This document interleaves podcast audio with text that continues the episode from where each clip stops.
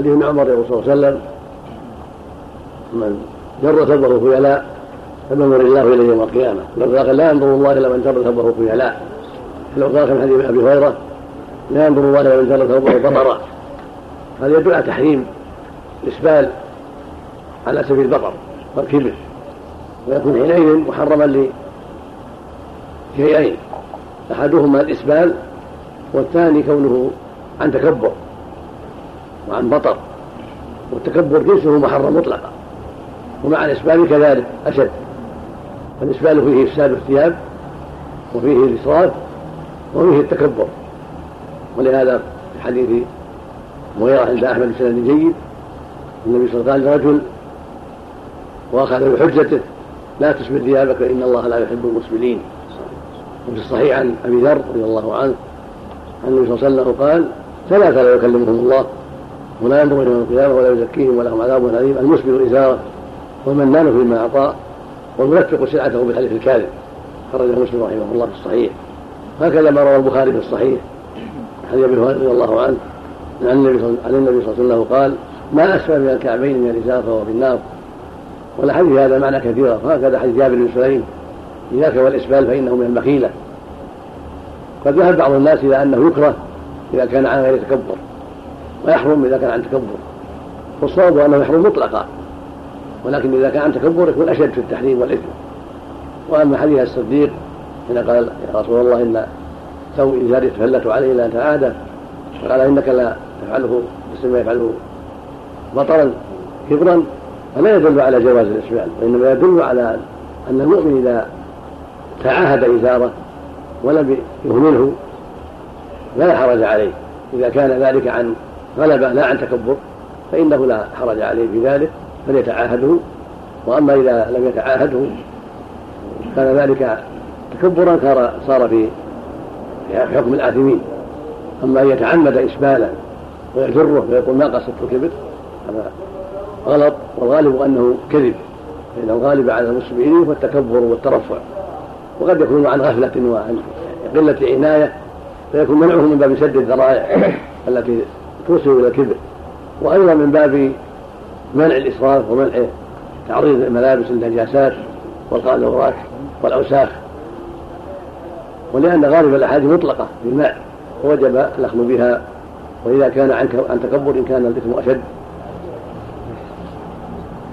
ومن المصائب كثرة هذا في الناس اليوم ومن الغلط الكبير الذي ينبغي التنبيه عليه والحذر منه. كذلك حديث ابن عمر يقول صلى الله عليه وسلم إذا أكل أحد لكم بيمينه فيشتري فليشرب بيمينه فإن الشيطان يأكل بشماله ويشرب بشماله. هذا يدل على وجوب الأكل باليمين والشرب باليمين وأن لا يجوز الشرب باليسار ولا الأكل باليسار. وفي الصحيح عن جابر رضي الله عنه رجل أكل بشماله وقال له النبي كل بيمينك. قال لا أستطيع. قال لا استطعت ما منعه إلا كبر. قال فما رفعها إلى فيه بعد ذلك. يعني عوقب عقوبة معجلة. لأنه امتنع من الأكل باليمين تكبرا. فدعا عليه النبي صلى الله عليه وسلم أنه لا يستطيع. فعوقب عقوبة معجلة إجابة لدعوته عليه الصلاة والسلام وعقبة له على تكبره وإصراره على الكبر وكذبه. هذا في الدلالة على تحريم الأكل بالشمال والشرب بالشمال وأن الواجب التأدب بالأكل باليمين والشرب باليمين. هكذا حديث عبد الله بن عمرو. يقول صلى الله عليه وسلم كل واشرب والبس وتصدق في غير سرف ولا مخيلة هكذا يجب على المؤمن يكون أكله شربه ولباسه وصدقاته بغير إسراف ولا مخيلة يعني ولا كبر. والإسراف في الصدقة كونه ينفق أمواله ويدع ما أوجب الله عليه من من إنفاق على العائلة ونحو ذلك. هذا نوع إسراف في الصدقة. الواجب يتحرى في الصدقة مواضعها. وأن يبدأ بمن يعول كما قاله النبي عليه الصلاة والسلام. وفق الله الجميع وصلى الله وسلم على نعم. نعم. عائشة نعم. اليهودي اللي قال هذا يعني كان اليهود لهم خبز كان يقول السلام عليكم يحصل الموت. فقال النبي يقول وعليكم. إن يستجاب لنا فيهم ولا يستجاب لنا لهم فينا. على ما قال سواء قصد الموت أو قصد غير الموت لا بد منه. نعم. إذا سلم نعم. إذا سلم واحد على واحد. نعم. يقول السلام عليك ويقول السلام عليكم مخير قال السلام عليك فلا بأس وإن قال السلام عليكم فلا بأس. نعم. كلاهما كلاهما جاء. نعم. هل يجوز بدون بتحية غير السلام؟ نعم. يجوز بدون بتحية غير السلام؟ اليهود والنصارى يجوز بدون بتحية غير السلام؟ ما على فيه. بأس لو قال كيف حالك يا فلان كيف حالك أو كيف أولادك أو ماذا فعلت أو كذا صرح بهذا أبو العباس بن تيمية وجماعة. ليس من السلام نعم. السنة الجهل بالحمد نعم السنة الجهل بالحمد السنة الجهل بالحمد حتى يشمت حتى يقال يرحمك الله. نعم. الله نعم. وعلى آله وصحبه أجمعين. قال الحافظ بن حجر رحمه الله تعالى باب البر والصلة. عن أبي هريرة رضي الله عنه قال قال رسول الله صلى الله عليه وسلم من أحب أن يبسط له في رزقه وأن ينسا في أثره فليصل رحمه أخرجه البخاري وعن جبير بن مطعم رضي الله عنه قال قال رسول الله صلى الله عليه وسلم لا يدخل الجنة قاطع يعني قاطع رحم. متفق عليه. وعن المغيرة بن شعبة رضي الله عنه أن رسول الله صلى الله عليه وسلم قال إن الله حرم عليكم عقوق الأمهات ووأد البنات ومنع الوهات وكره لكم قيل وقال وكثرة السؤال وإضاعة المال. متفق عليه. وعن عبد الله بن عمرو بن العاص رضي الله عنهما عن النبي صلى الله عليه وسلم قال رضا الله في رضا الوالدين وسخط الله في سخط الوالدين أخرجه الترمذي وصححه ابن حبان والحاكم. وعن أنس رضي الله عنه عن النبي صلى الله عليه وسلم قال والذي نفسي بيده لا يؤمن عبد حتى يحب لجاره أو لأخيه ما يحب لنفسه. متفق عليه وعن ابن مسعود رضي الله عنه قال سألت رسول الله صلى الله عليه وسلم أي الذنب أعظم؟ قال أن تجعل لله ندا وهو خلقك. ثم اي قال أن تقتل ولدك خشية أن يأكل معك. قلت ثم اي قال أن تزاني حليلة جارك. متفق عليه. وعن عبد الله بن عمرو بن العاص رضي الله عنهما أن رسول الله صلى الله عليه وسلم قال من الكبائر شتم الرجل والديه. قيل وهل يسب الرجل والديه؟ قال نعم يسب أبا الرجل فيسب أباه ويسب أمه فيسب أمه متفق عليه.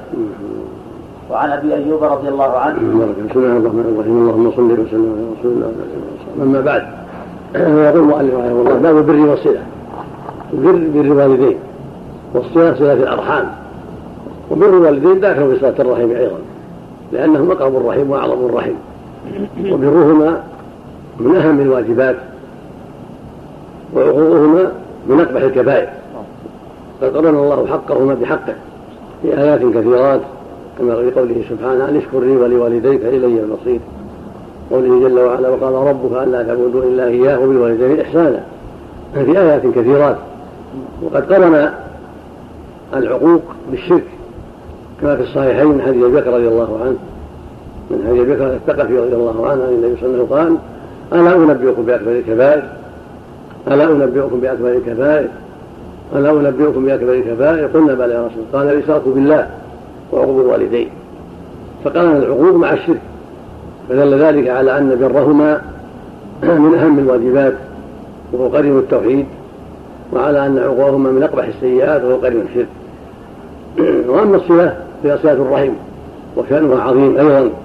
قال تعالى فهل عسيتم ان توليتم ان تصلوا وتقطعوا ارحامكم اولئك لعنهم الله فاصمهم واعمى ابصارهم قال تعالى ولن يقولوا عهد الله بعد ميثاقه ويقطعون ما أمر الله به ان يوصل ويفسدون في الأرض اولئك لهم اللعنه ولهم سوء الدار نسأل الله يبين لنا عظم القطيعه وأنها من أقبح القبائح وأن صلة الرحم والإحسان إلى الأقارب من أهم الواجبات.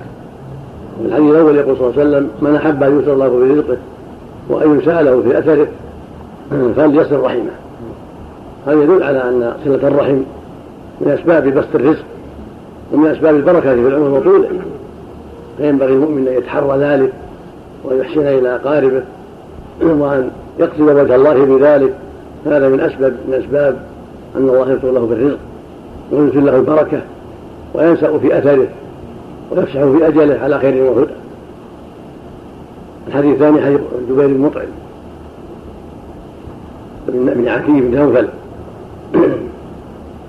بن عبد الله المعروف الصحابي الجليل. يقول عن النبي صلى الله عليه وسلم أنه قال لا يدخل الجنة قاطع قال سفيان إني قاطع رحم. وروى مسلم في صحيحه هذا اللفظ عن النبي مرفوعا لا يدخل الجنة قاطع رحم. هذا يدل على أن قطيعة الرحم من أسباب الحرمان من دخول الجنة نسأل الله العافية. فيجب على المؤمن أن يحذر ذلك. وقد سمعت قول الله تعالى فهل عسيتم إن توليتم أن تصبروا وتقطعوا أرحامكم؟ أولئك لعنهم الله فأصمهم واعمى أبصارهم. وفي الصحيح صحيح البخاري رضي الله عنه ورحمه عن النبي صلى الله عليه وسلم قال لا يدخل الجنة النبي صلى الله عليه وسلم قال ليس الواصل بالمكافئ ولكن الواصل الذي إذا قطعت رحمه وصله الواصل الحقيقة والكمال الذي يصلهم وإن قطعوا. أما إن وصلهم إذا وصلوا وقطعهم إذا قطعوا فهذا مكافئ. وهذا يكون مع الرحم ومع غير الرحم لكن الواصل على الحقيقة والكمال هو الذي يصلهم وإن أساءوا إليه. ولهذا في الصحيح أيضا أن رجلا قال يا رسول الله إن لي قرابة أصلهم ويقطعونني وأحلم عنهم ويجهلون علي. وأحسن إليهم ويسيئون إلي. قال لئن كنت كما قلت فكأنما تسفه المل إن الرماد الحامي. ولا يزال ولا يزال معك من الله ظهير عليهم ما دمت على ذلك. هذا يدل على أن الواصل يعينه الله ويسدده ويظهره على خصومه من أقاربه لأنه أحسن إليهم وأدى واجبهم من صلة الرحم. فينبغي أن يكون عنده صبر وعنده تحمل في إحسانه إلى أقاربه ونصيحته لهم وإن أساءوا.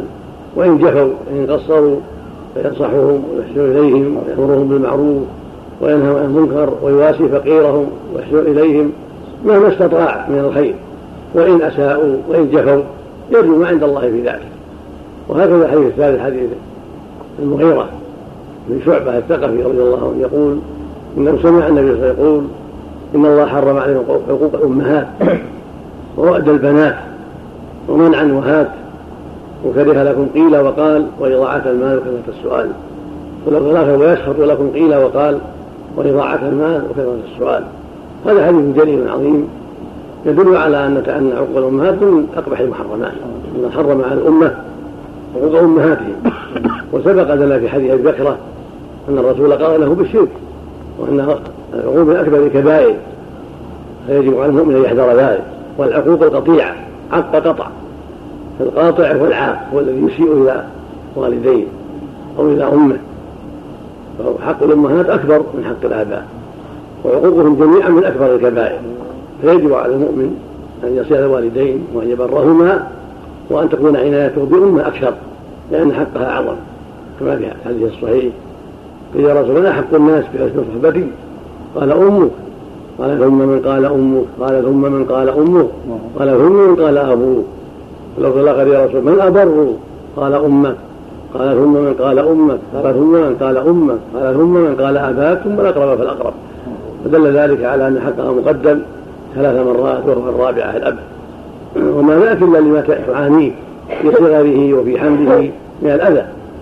فلهذا شرع الله مكافأتها بأن جعل حقها أكبر والإحسان إليها أهم. وعقوبهم جميعا عقوبهما جميعا من الكبائر والقبائح. أما وأد البنات فهذا كان من عادة بعض الجاهلية. كان من عادة بعض الجاهلية إمعانا في الخوف من العار. كانوا يأيدون البنات ويخافون أنها إذا كبرت تزني فتكون سبة عليهم. هذا من جهلهم بالغوا وزادوا حتى قتلوهن حيات ودفنوهن حيات. وهذا من منكراتهم وخبثهم الذي نهى عنه الله ورسوله. فلا يجوز قتلها يجب صيانتها والإحسان إليها والقيام عليها وصيانتها عما يخاف منه. أما قتلها حية بالدفن أو بالضرب أو بغير هذا من أنواع القتل كله لا يجوز وهو من سنة الجاهلية. وكان بعضهم يقتل الأولاد أيضا خوف الفقر. كما قال تعالى ولا تقتلوا أولادكم من إملاق من الفقر. نحن نرزقكم وإياهم. فالجاهلية لهم عادات سيئة. من قتل البنات خوف العار قتل الأولاد خوف الفقر. والله نهى عن هذا كله سبحانه وتعالى. وأوجب على الآباء الإحسان إلى الأولاد والتربية الصالحة للأولاد والله هو الذي يتولى رزقهم سبحانه وتعالى. ومنع الوهات هذا ذنب ثالث. وهو بعض الناس كان من سجيته الحرص على جمع المال بكل وسيلة من حلال وحرام ثم مع الجمع يمنع الواجب فهو يمنع ويطلب. معنى هات يطلب منع يمنع الواجب هذه من عادة الأشحة والبخلاء. إذا زاد بخله وزاد شحه صار يطلب المال من كل وسيلة ومن كل طريق من حل وحرمة. ثم يجمعه ولا يخرج حقه فيكون بخيلا شحيحا. يمنع ويطلب. فلهذا حرم الله ذلك ونهى عنه. على يد نبيه عليه الصلاة والسلام. ومن يوق شح نفسه فاولئك هم المفلحون. وأما قوله صلى الله عليه وسلم ويكره لكم قيل وقال ويسخط لكم قيل وقال معناها الحث على قله الكلام والحرص على عدم التوسع لأن التوسع في الكلام يفضي إلى الكذب ويفضي الغلط فينبغي المؤمن أن يكون قليل الكلام إلا في الخير. ولهذا قال عليه الصلاة والسلام في الحديث الصحيح من كان يؤمن بالله واليوم الآخر فليقل خيرا أو ليصمت. حديث أم سلمة الإنسان ما في عافيه ما لم يتكلم فإن يتكلم فله عليه أو كما قال عليه الصلاة والسلام. فالحاصل أن الإنسان في عافية ما لم ينطق فإن نطق قد تعرض للخطأ. فينبغي له أن ينطق بالخير ويسكت عما سواه. إما خير وإما الصمت. هكذا ينبغي المؤمن والصمت يكون عن الشر لا عن الخير. وفي الحديث الآخر بئس مطية الرجل زعامه. الحديث الآخر كفى بمرء كذبا ان يحدث بكل ما سمع. ينبغي المؤمن أن يختار الكلام الطيب فيتكلم به وأن يكف عن الكلام السيء وأن لا يأكل مما يسمع إلا الطيب. لا يحدث بكل ما سمع. بل يختار وينظر فينقل الطيب الذي ينفع الناس ويدع ما سواه. أما يضاعف المال معناه عدم حفظه. بل يضيعه في الحرام أو في اللعب واللهو أو في أشباه ذلك مما ليس فيه فائدة. والمال له شأن وله فائدة كبيرة في أمر الدين والدنيا. فالواجب حفظه وصرفه فيما ينفع. أما إضاعته فلا تجوز لأن إضاعته تعتبر سرفا وتبذيرا باطلا لا يجوز. والله يقول ولا تبذر تبذيرا. فالمؤمن يصون المال ويصرفه في وجهه ويقتنيه من وجهه ويكسبه من وجهه هكذا المؤمن. وهو مسؤول عن ماله من اين اكتسبه وفيما انفقه. فعليه يتقي الله في كسب المال حتى لا يكسبه إلا من الطريق الحلال وعليه يتقي الله في صرفه فلا يضيعه في الملاهي أو في الخمور أو في المعاصي أو في اللعب واللهو الذي لا لا خير فيه أو ما أشبه ذلك مما يعد باطلا ويعد تبذيرا ويعد سفها وفسادا. فالمال له شأن وهو يعين على الخير لما يحسن التصرف فيه. أما كثرة السؤال فهذا فسره العلم على وجهين. أحدهما كثرة السؤال في الدنيا في طلب المال وهذا لا ينبغي. ينبغي الإنسان لا يسأل إلا عند الضرورة. ولهذا يقول صلى الله عليه وسلم لا يزال الرجل يأتي يوم القيامة لا يزال يسأل الناس يأتي يسأل الناس حتى يأتي يوم القيامة وليس في وجهة مزعة لحم ولا حول ولا قوة إلا بالله. ويقول صلى الله عليه وسلم من سأل الناس أموالهم تكثرا فإنما يسأل الجمرة فليستقله واستكثر رواه مسلم. الواجب الحذر. في هذه قول قبيصة إن المسألة لا تحل إلا لأحد ثلاث. رجل تحمل حمالة فحلف حتى يصيبها ثم نسي ورجل أصابته جائحة اجتهت ماله حلف حتى يصيب قيمة من عيش. ورجل أصابته فاقة حتى يقوم ثلاثة من ذوي الحجاب من قوم يقولون قد أصابت فلان طاقة قال وما سواهن يا قبيصة فهو سحت يأكل صاحبه سحت رواه مسلم هذا يبين لنا أن المسألة إنما تحل في هذه الوجوه الثلاث. أما أن يسأل تكثرا ويصنعها الدنيا هذا لا يجوز. ولهذا قال كثرة السؤال. يعني زيادة على الحاجة. المعنى الثاني كثرة السؤال في العلم. وهذا محمول عند أهل العلم على من يسأل تعنتا ويتطلب الغلوطات وإيذاء المسؤولين وإيقاعهم في المشاكل والغلط. هذا هو المذموم. أما من يسأل لطلب العلم وللفائدة وليستفيد وليعلم الحق ويقتصد في السؤال ولا يطلب الأغلوطات ولا يقصد إظهار حسن فهم على الناس أو جودة فهمه أو الرياء هذا لا حرج عليه لكن يقتصد ويكون سؤاله اقتصاديا يتحرى الشيء المهم فيسأل ولا يؤذي المسؤولين بالأغلوطات والمشاكل التي قد تخفى عليهم أو تعطلهم عما هو أهم. ولا يقصد الرياء وإظهار أنه أحسن من غيره أو أنه أعرف من غيره أو ما أشبه ذلك بل يكون له قصد صالح ونية صالحة ويتحرى المسائل التي يحتاج إليها. هذا هو الذي ينبغي له. أما كثرة السؤال من غير نظر ولا عناية فهو شيء مذموم والرابع حديث عبد الله بن عمر النبي صلى الله عليه وسلم قال رضا الله في الوالدين وسخط الله في سخط الوالدين. هذا كالذي قبله. بالحث على العناية بالوالدين واكتساب رضاهما بالكلام الطيب والفعل الطيب والسيرة الحميدة وليحذر سخطهما فإن إسخاطهما داخل في ويجب الحذر. والحديث الخامس حديث أنس رضي الله عنه أنه قال لا يؤمن أحدكم حتى يحب لجاره أو قال لأخيه ما يحب نفسه. وفي الصحيحين من حديث أنس الجسد لا يؤمن أحدكم حتى يحب لأخيه ما يحب نفسه. فالمؤمن يحب لجيرانه ويحب لإخوانه المسلمين ما يحب نفسه. ليس في قلبه حقد. ولا غل على إخوانه ولا كراهة ولا حسد بل يحب لهم الخير ويكره لهم الشر. فإذا كان في قلبه عليهم غل فهذا يدل على ضعف الإيمان. ليس إيمانه كاملا بل يكون إيمانه ضعيفا. ولهذا قال لا يؤمن أحدكم. يعني الإيمان الواجب الكامل. فالمؤمن الكامل هو يحب لإخوانه ويحب لجيرانه ويحب لأقربائه ويحب للمسلمين كل خير. ويكره لهم كل شر. هكذا المؤمن وهكذا الإيمان. يحمل أصحابه على ذلك فإذا رأيت من نفسك شيئا خلاف هذا فاعرف أنه ضعف في الإيمان. إذا رأيت من نفسك حسدا أو غشا لإخوانك أو ظلما لهم فاعرف أنه نقص في إيمانك وضعف في إيمانك فتب إلى الله منه وسار إلى الرجوع من ذلك. والحديث الآخر الحديث السادس حديث عندك نعم حديث المسعود رضي الله عنه. يقول النبي صلى الله عليه وسلم لما سأله مسعود أي ذنب أعظم؟ قال أن تجعل الله نده خلقك. قلت ثم أي قال أن تقتل خشية يطعم معك. قلت ثم أي قال أن تزاني بحل ذلك. هذا يدل على ان هذه الخصال الثلاثة أعظم الذنوب. أعظمها الشرك وهو أعظم الذنوب. وأقبحها وهو أعظم الجرائم. لأنه عدل بالله وسوء ظن به وهضم لجنابه. فلهذا صار أعظم الذنوب نسأل الله العافية. وهو صرف بعض العبادة لغير الله. أو صرف العبادة لغير الله. أو إعتاق تشريك للمخلوق مع الله في تصرفه في عباده. هذا كله من الشرك الأكبر والذنب الذي لا يغفر. سواء كان شركا في الربوبية أو شركا في الإلهية أو شركا في الأسماء والصفات نسأل الله العافية.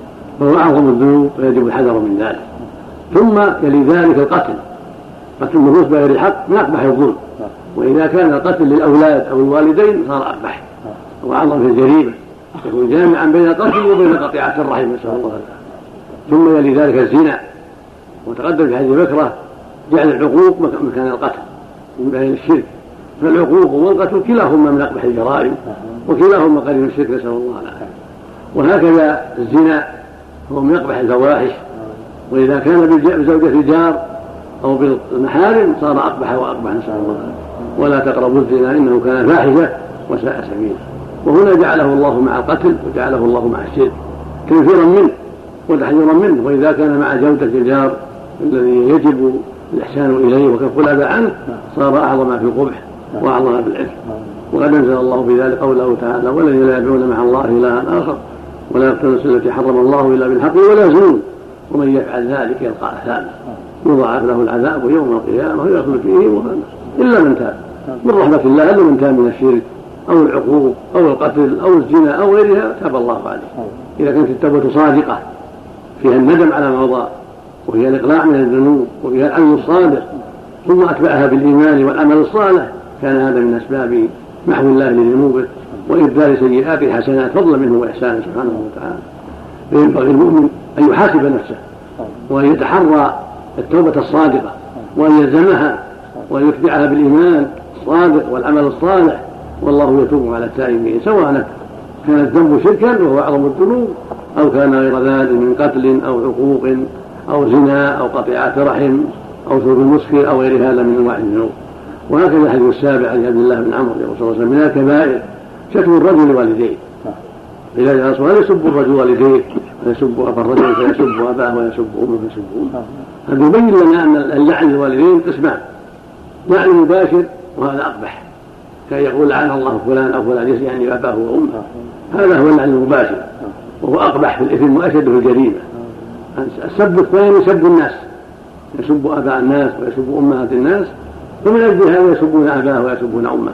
فيكون متسببا في ذلك فيكون أيضا آثما لأنه سب الناس حتى توصل الناس إلى سب أبيه وسب أمه بأسبابه. رزق الله الجميع العافية والسلامة ولا حول ولا قوة إلا بالله. نعم. تجزى والدنا خيرا. أي سوف تبذل ما أعرف صح خيرا في كثير من من أو أصلح نعم مثل بالنسبة لضابط العقوق هو الذي يؤثر في نفس الوالدين أو المخالفة بدون تأثير؟ العقوق في كل شيء يؤذيهم ويضرهم من كلام أو فعل أما الشيء لا يضرهم ولا يؤذيهم لكن لهم هوى في شيء ما يسمى عقوق يقول الشيخ تقي رحمه الله جماعة ضابط العقوق أنه الشيء الذي يضرهم أو ويدخل عليهم الأذى أما شيء لا يضرهم وهو ينفع الولد ولا يضرهم فهذا لا يكون عقوقا فلو بقي على زوجة صالحة وهم لم لم يرضيا عنها ولكنها لم تؤذيهم ولم تسبهم ولم تفعل معهم شرا ولكنهم ما يحبونها ما يسمى عاقا. إلا إذا كانت تؤذيهم بشيء أو هو يؤذيهم بشيء. أما ما دامت سليمة وطيبة ولكنه يأمر بطلاقها من دون علة ما يسمى. كذلك لو منعوه من طلب العلم أو منعوه من جلاله الأحياء لا لا يطيعهم. إنما الطاعة في المعروف.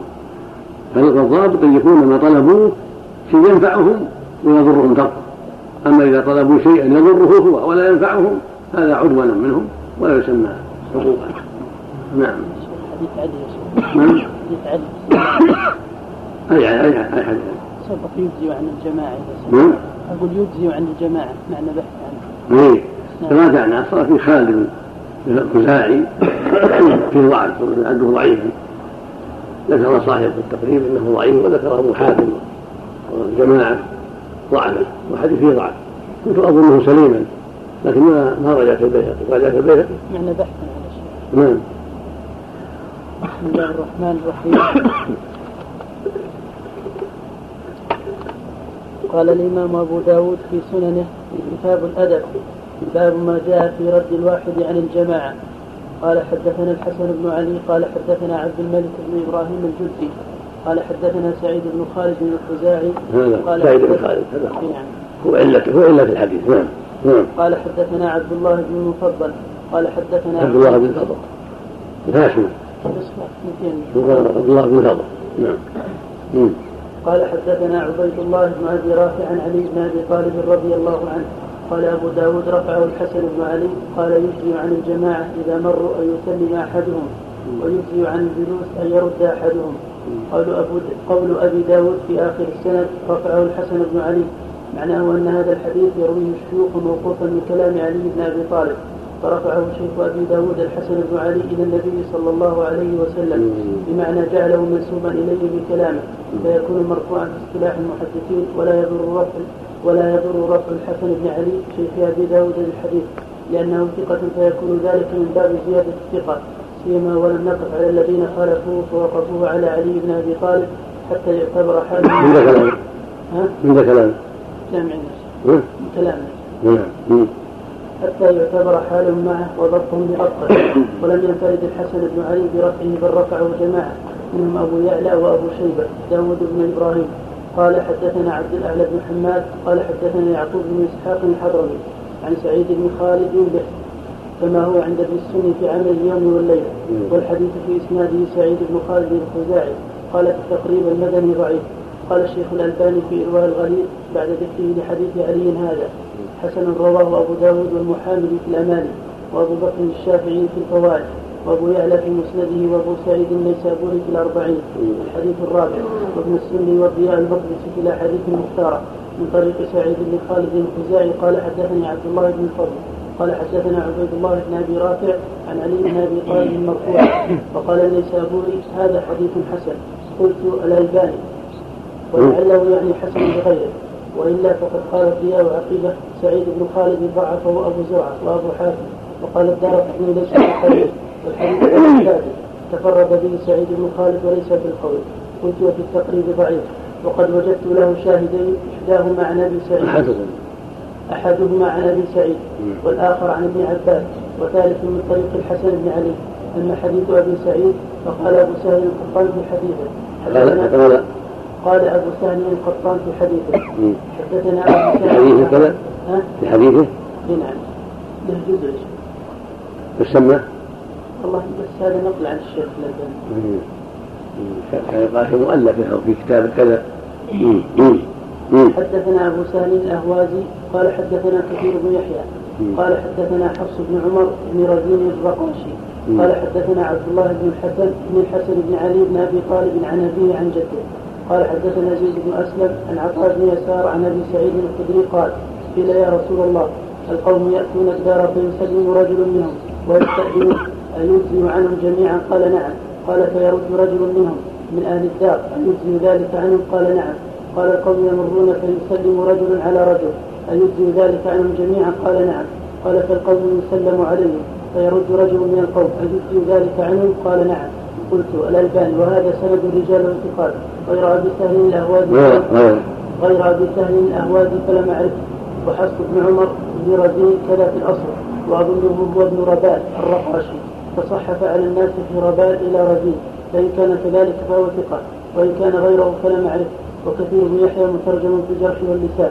أما حديث ابن عباس فأخرجه أبو محمد الجوهري من طريق عباد بن كثير عن من طريق من طريق عباد بن كثير. عن زيد بن أسلم عن عطاء بن يسار عنه به نحوه. وعباد هذا متروك. أما حديث الحسن بن علي فأعزاه الهيثمي للطبراني وقال وفيه كثير بن يحيى وهو ضعيف. ولم أجده في الطبراني الكبير لا في مسند الحسن ولا في مسند الحسين والله أعلم.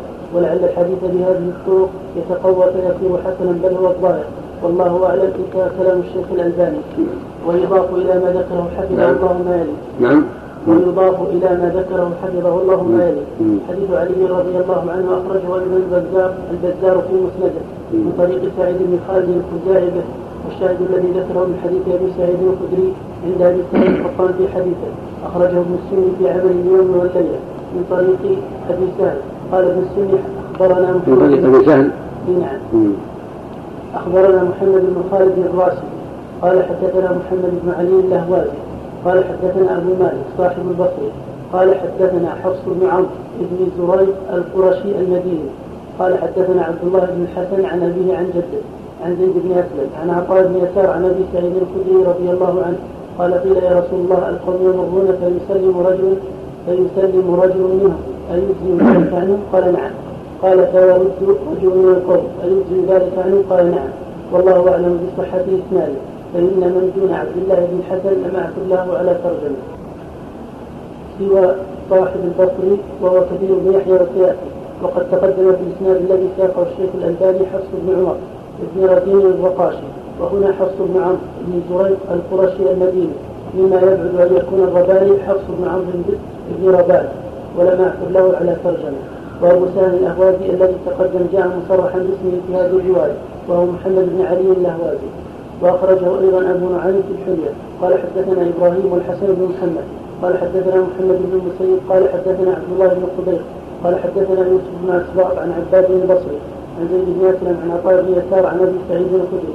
قال قال رسول الله صلى الله عليه وسلم إذا مر رجال بقوم فكلم رجل من الذين مروا على الجالسين ورد من هؤلاء واحد أجزى عن هؤلاء وهؤلاء. قال أبو معين قريب من حديث زيد بن عباس ولم يكتبه إلا من حديث يوسف. انتهى ويوسف بن أسباط قال عن الذهبي في الميزان الشيباني الزاهد الواعد عن محل بن خليفة وسفيان عن محل بن خليفة وسفيان الثوري.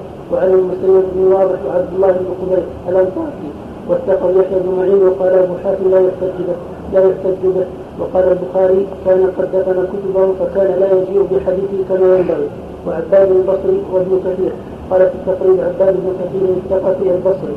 متروك قال أحمد روى أحاديث كذب ومحمد بن المسيب ترجم له الخطيب في التاريخ ولم يذكر فيه جرح ولا تعديلا وعبد الله بن قدرة بن الأنصاري قال ابن أبي حاتم في الجرح والتعديل روى عن شعيب بن حرب ويوسف بن اسباط وحذيفة المرعشي وعلي بن بكار وهشام بن جميل وحجاج بن محمد أدركته ولم أكتب عنه. كتب إلى أبي بجزء من حديث انتهى والباقي من رجاله ثقات وأخرجه مالك في وأخرج مالك في الموطأ الحديث موقوفا على زيد بن أسلم. كتاب السلام باب العمل في السلام برواية يحيى بن يحيى الليثي حدثنا عن مالك عن زيد بن أسلم. أن رسول الله صلى الله عليه وسلم قال يسلم الراسب على الناس حدثنا عن مالك. نعم. قال يسلم الراكب على الماشي وإذا سلم من القوم واحد ادى عنه أما قول الشيخ الألباني حفظه الله. عن حديث الحسن بن علي لم اجده في الطبراني الكبير ولا في مسند الحسن ولا في مسند الحسين فقد خفي عليه وفقه الله.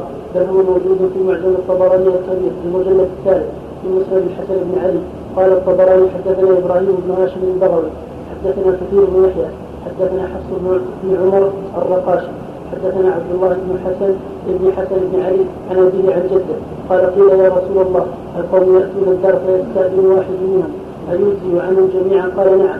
قال فيرد رجل من القوم. أيجزي عن الجميع؟ قال نعم. قيل القوم يمرون فيسلم واحد منهم. أيجزي عن الجميع؟ قال نعم. قيل فيرد فيرد رجل من القوم. أيجزي عن الجميع؟ قال نعم. وفيه كثير بن يحيى. قال الذهبي رحمه الله في ميزان كثير بن يحيى بن كثير صاحب البصري. شيعي لنا عباس العنبري النافع عن الأخذ عنه وقال الأزدي عنده منافير ثم ساق له عن أبي عوان عن خالد بن حذاء عن عبد الرحمن بن أبي بكر عن أبيه سمعت علي يقول ولي أبو بكر رضي الله عنه وكنت أحق الناس بالخلافة. قلت الذهبي هذا موضوع على أبي عوانه ولم أعرف من حدث به عن كثير قال الحافظ بن حجر في لساني بعد ذكر ما تقدم وقد روى عنه عبد الله بن أحمد وأبو زرعة وغيرهما. قال أبو حاتم محله الصدق وكان يتشيع قال أبو زرعه صدوق وذكره ابن حبان في الثقات فلعل الآفة من بعده انتهى وحفص سبق الكلام عليه. أما شيخ الطبراني فقد ترجم له الخطيب في تاريخه وقال أخبرني الأزهري قال أبو الحسن القطان. إبراهيم بن هاشم البغوي ثقة. أما قول الحافظ الحافظ في بلوغ المرام رواه أحمد والبيهقي. فلم يجد في هذه الكتابين إن كان فيهما. فلعله خطأ من المستاق سيما أن الحافظ رحمه الله ذكر الحديث في فتح الباري ولم ينسبه إلى واحد منهما. قال في الفتح في بحث له حول هذه المسألة واحتج للجمهور بحديث علي رفعه يجزي عن الجماعة إذا مروا أن يسلم أحدهم ويجزي عن الجلوس أن يرد أحدهم أخرجه أبو داود والبزار وفي سنده ضعف لكن له شاهد من حديث الحسن بن علي عند الطبراني وفي سنده مقال وآخر مرسل في الموطأ عن زيد بن أسلم انتهى. فالمتحقق من مجموع ما تقدم أنه لا يتعين موضع للاستشهاد من طريق بعيد. كيف وكل طريق منها فيه ما فيه. ولكن اجتماعها يدفع الحديث إلى الحسن حيث أن ذلك مقرر من اختلاف مخارج تلك الطرق. والله أعلم بالصواب صلى الله عليه وسلم. راجعت البيهقي؟ راجعت ما وجدت شيء. ما وجدت. في في أخبار السلام؟ ما وجدت. سبحان الله هذا غريب. كون كل العزو كله غير صحيح. وهذا عديم من الحال عندكم أحد شيء راجع يقول. راجع أحد شيء؟ إخوان؟ هل راجع منكم؟ خاف يصيب اخذ دم مثل ما أصاب الشيخ ناصر في العزم. نعم. لا ولا راجع البيهقي مرة أخرى. نعم. سلم بسم الله الرحمن الرحيم. الحمد لله رب العالمين. والصلاة والسلام على نبينا محمد وعلى آله وصحبه أجمعين. قال الحافظ بن حجر رحمه الله تعالى وعن أبي أيوب رضي الله عنه أن رسول الله صلى الله عليه وسلم قال لا يحل لمسلم ان لا يحل لمسلم أن يهجر اخاه فوق ثلاث ليال. يلتقيان فيعرض هذا ويعرض هذا وخيرهما الذي يبدأ بالسلام. متفق عليه. وعن جابر رضي الله عنه قال قال رسول الله صلى الله عليه وسلم كل معروف صدقة. أخرجه البخاري. وعن أبي ذر رضي الله عنه قال قال رسول الله صلى الله عليه وسلم لا تحقرن من المعروف شيئا ولو أن تلقى أخاك بوجه طلق. وعنه رضي الله عنه قال قال رسول الله صلى الله عليه وسلم إذا طبخت مرقة فأكثر ماءها وتعاهد جيرانك. أخرجهما مسلم. وعن أبي هريرة رضي الله عنه قال قال رسول الله صلى الله عليه وسلم من نفس عن مسلم كربة من كرب الدنيا نفس الله عنه كربة من كرب يوم القيامة. ومن يسر على معسر يسر الله عليه في الدنيا والآخرة. ومن ستر مسلما ستره الله في الدنيا والآخرة. والله في عون العبد ما كان العبد في عون أخيه. أخرجه مسلم. وعن أبي مسعود رضي الله عنه قال قال رسول الله صلى الله عليه وسلم من دل على خير فله مثل أجر فاعله أخرجه مسلم. وعن ابن عمر رضي الله عنهما عن النبي صلى الله عليه وسلم قال من استعاذكم بالله فأعيدوه ومن سألكم بالله فأعطوه ومن أتى إليكم معروفا فكافئوه فإن لم تجدوا فادعوا له. أخرجه البيهقي. بسم الله الرحمن الرحيم. اللهم صل وسلم على رسول الله وعلى آله وصحبه بعد هذه الأحاديث السبعة كلها تتعلق بالبر والصلة كما ترجم المؤلف. الحديث الأول حديث أبي أبي أيوب الأنصاري وخالد بن زيد رضي الله عنه. صحابي الجليل المشهور الذي نزل عنده النبي صلى الله عليه وسلم لما هاجر إلى المدينة يقول رضي الله عنه عن النبي صلى الله عليه وسلم قال لا يحل المسلم يهجر فوق ثلاث يلتقيان فيعرض هذا ويعرض هذا وخيرهما الذي يبدا بالسلام متفق على صحته هذا الحديث الجليل وما جاء في معناه يدل على تحريم التهاجر بين المسلمين. قد استفاضت الأحاديث في هذا عن رسول الله عليه الصلاة والسلام في تحريم التهاجر والتحاسد والتقاطع والتباغض وأن الواجب على المسلمين أن يكونوا بناء واحدا وجسدا واحدا إخوة متحابين في الله كما قال عز وجل إنما المؤمنون إخوة فأصلحوا بين أخويكم قال صلى الله عليه وسلم لا تحاسدوا ولا تناجشوا تباغضوا ولا تدابروا ولا يبع بعضكم على بيع كونوا عباد الله إخوانا. المسلم أخو المسلم لا يظلمه ولا يحقره ولا يكذبه ولا يقدره الحديث رواه مسلم. الصحيحين من حديث عمر رضي الله عنهما عن النبي صلى الله عليه وسلم قال المسلم أخو المسلم لا يظلمه ولا يسلمه. من كان في حاجة أخيه كان الله في حاجته. من نفس عن مسلم كربة من كرب الدنيا نفس من نفس عن مسلم كربة كربة نفس الله عنه بها كربة من يوم القيامة ومن ستر مسلم ستر الله يوم القيامة. والأحاديث هذا معنى كثيرة. وروى مسلم عن أنس وابن عمر وأبي هريرة. نحو حديث أبي أيوب. في تحريم الهجر فوق ثلاث. في بعض لفظها لا هجرة فوق ثلاث. في بعضها لا هجرة فوق ثلاثة أيام. كل هذا يدل على أن الواجب على المسلم أن لا يزيد في الهجر على ثلاث أما الثلاث فلا بأس لأن النفوس قد يعتريها ما يعتريها من الغضب والشدة والكراهة للشخص بسبب خصومة أو مضاربة أو أي عدوان فيصعب عليه أن يكلمه. من رحمة الله عز وجل أن أباح الهجرة ثلاثة أيام حتى يخفف في النفوس من التأثر بخصومة أو مضاربة أو مسابة أو نحو ذلك. ثم خيرهما وأفضلهما الذي يبدأ بالسلام. وهذا كله يدل على أن الواجب على المؤمنين أن يترفعوا فوق أسباب الفرقة والاختلاف ويتحملوا ما يقع بينهم من الخصومات وأن ينصف بعضهم بعضا للحقوق. حتى تلقى المودة والمحبة والأخوة والتعاون على البر والتقوى. وإذا دعت الضرورة والحاجة إلى الهجر فليكن ثلاثة أيام فأقل حتى يخف ما في النفوس. وغيرهما الذي يبدأ بالسلام. حديث ثاني حديث جابر يقول صلى الله عليه وسلم كل معروف صدقة. هذا عام.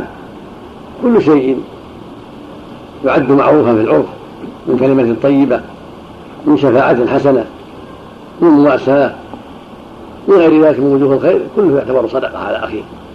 لما فيه من جمع القلوب وتأليفها وتقاربها. هكذا رواه البخاري من حديث جابر وروى مسلم مثله من حديث حذيفة. بلفظ كل معروف صدقة. فالمتن متفق عليه.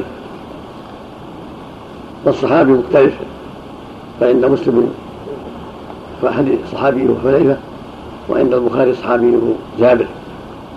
هكذا حديث أبي ذر. يقول صلى الله عليه وسلم لا تحقرن من المعروف شيئا ولو أن تلقى أخاك بوجه طلق بإسكان اللام. يعني منبسط. تريد إخلاء طريق بالياء زيادة ياء من طريق منبسط. ليس بمعبس. هكذا ينبغي المؤمن عند اللقاء لأخيه وعند المقابلة. يكون وجهه طلقا منبسطا لا مكحرا ولا معبسا. الحديث الثاني إذا طلقت مرغة فأكثر ماءها وتعاهد جيرانك هذان حديثان كلاهما فيهما من البر والصلة ما يجمع القلوب. فانطلاق الوجه وبساطة الوجه وتعاهد الجيران بالصلة كل هذا من أسباب التعالف ومن أسباب تقرب القلوب وتعاونها على الخير. هكذا حديث مسعود هو الحديث الخامس.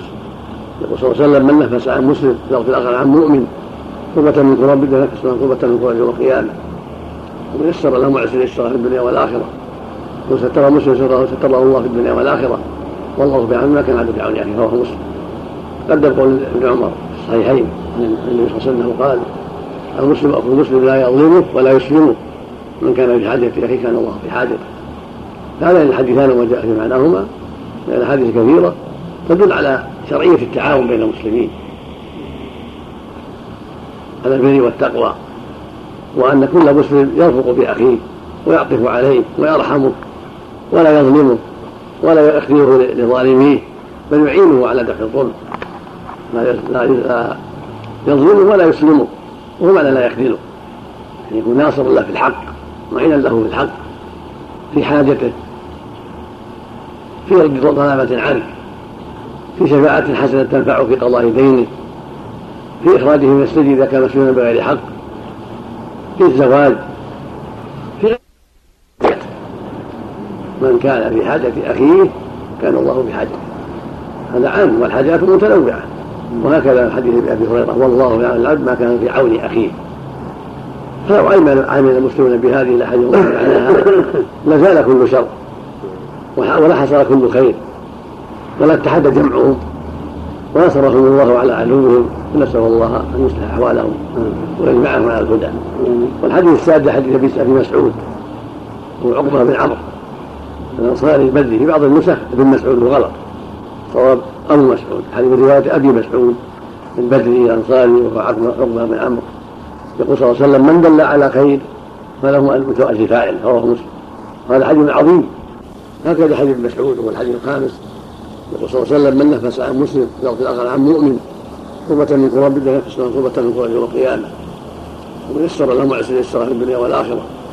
وستر مسلم ستره ستره الله في الدنيا والآخرة. والله في ما كان عدد عون يعني رواه مسلم. قد يقول ابن عمر في الصحيحين النبي صلى الله عليه وسلم قال المسلم أخو المسلم لا يظلمه ولا يسلمه.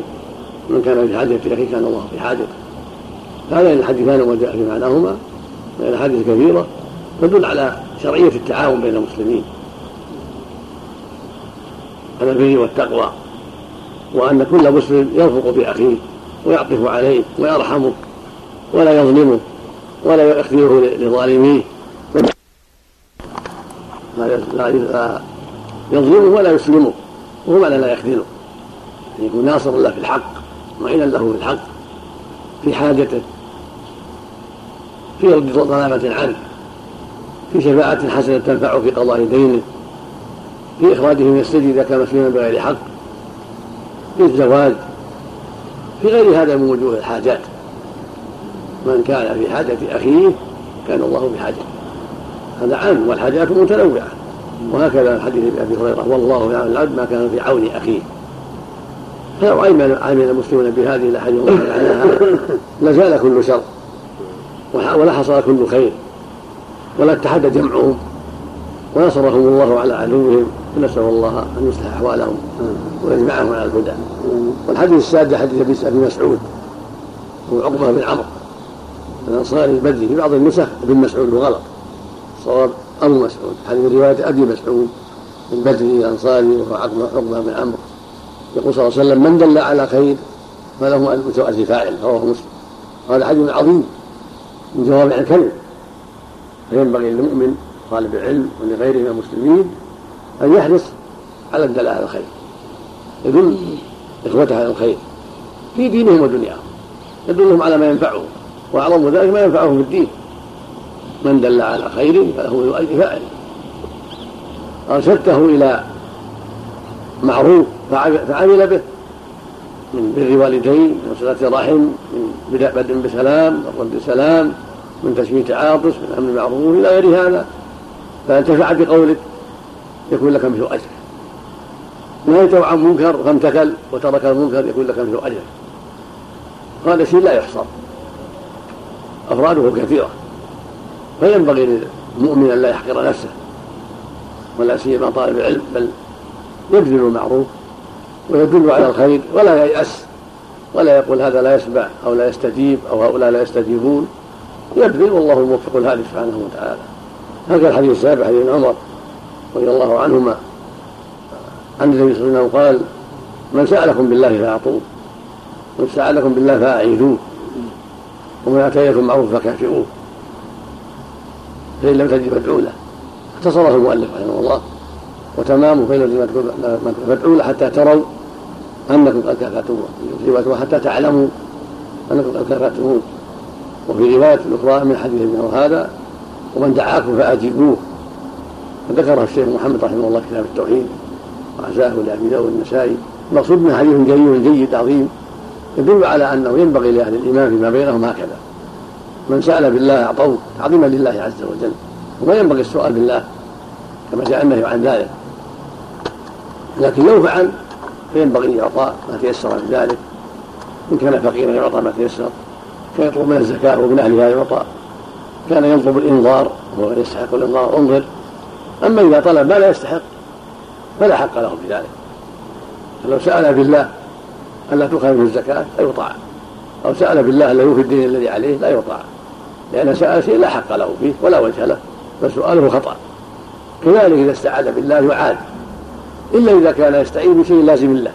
ولما استعاذ في الجويرية من النبي صلى الله عليه وسلم قال لقد عدت في معاض الحق بأهلي فقال أعوذ بالله أن تلزموني بكذا. شيء ليس لازم له أو أعوذ بالله أن تأخذوا مني ما لا حق لكم فيه. يعاد. وما أشبه ذلك من الأشياء التي له فيها حق. أو ليس لازما له أما يستعيذ بشيء لازم كان يقول أعوذ بالله أن تأخذوا الدين الذي علي أو أعوذ بالله أن تأمروا بالمعروف وتنهوا عن المنكر. لا يطاع لأنه استعاذ بالله من شيء والله أمر بعدم إعادة فيه وأمر بإلزامه به وهكذا إذا دعا فيجب إلا إذا دعا إلى منكر أو دعا إلى وليمة فيها منكر فلا يجاب إلا إذا كان المدعو يستطيع إزالة المنكر. هكذا يقول صلى الله عليه وسلم من أتى إليكم معروف فكافئوه صنع إليكم صنيعة طيبة يكافأ على معروف بالمعروف المؤثر من الدنيا. وكان النبي صلى الله عليه وسلم ويثيب عليها. فإذا صنع معروفا من شيء ينفعك من إصلاح جدار إصلاح سيارة قضاء دين عنك إلى غير هذا من الوجوه التي تستطيع أن تكافئه هي تكافئه. فإن عجزت تدعو له. حتى ترى إن تعلم وضبطه بعضهم تروا بالضم لا تظن ولكن جاء في الرواية الصحيحة تعلموا. فهو يدل على أن ما تروا فتح التاء تعلموا يعني يجتهد ويحرص حتى يدعو له دعوات كثيرة يعلم معها أنه كافأه على معروفه الذي لم يستطع أن يكافئه عليه بالمال. وهذا من مكارم الأخلاق ومن محاسن الأعمال ومن طيب الشيم. أما إعراض عن من أحسن إليك وكأنه ما فعل شيئا فليس من مكارم الأخلاق. وفق الله الجميع صلى الله وسلم نبينا محمد وعلى آله وسلم. نعم نعم والهجر يزول بمجرد السلام وإن كان في القلوب شيء. يزول مجرد السلام نعم أما ما في القلوب من الله يجتهد كل واحد في زوال ما في قلبه لكن إذا بدأ السلام ورد زال الهجر نعم. لكن عودهما على حالهما الأولى أكمل اذا تيسر نعم. فاذا سكت ما يجوز لابد من السلام. إذا سلم صاحبه. ليس على مسافة نعم نعم. نعم.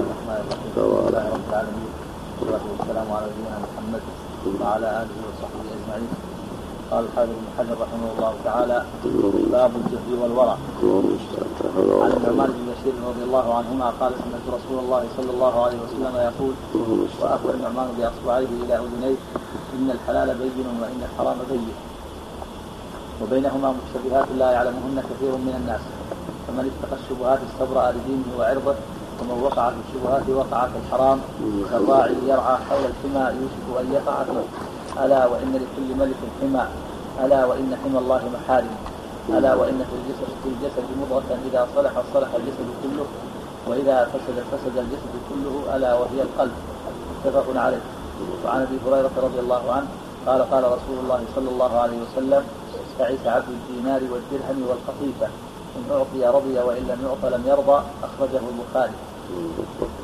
وعن ابن عمر رضي الله عنهما قال أخذ رسول الله صلى الله عليه وسلم بمنكبي فقال كن في الدنيا كأنك غريب أو عابر سبيل. وكان ابن عمر رضي الله عنهما يقول إذا أمسيت فلا فلا تنتظر الصباح وإذا أصبحت فلا تنتظر المساء وخذ من صحتك لسقمك ومن حياتك لموتك. أخرجه البخاري. وعن ابن عمر رضي الله عنهما قال قال رسول الله صلى الله عليه وسلم من تشبه بقوم فهو منهم أخرجه أبو داود وصححه وصححه ابن حبان. وعن ابن عباس رضي الله عنهما قال كنت خلف النبي صلى الله عليه وسلم يوما فقال يا غلام احفظ الله يحفظ احفظ الله تجده تجاهك.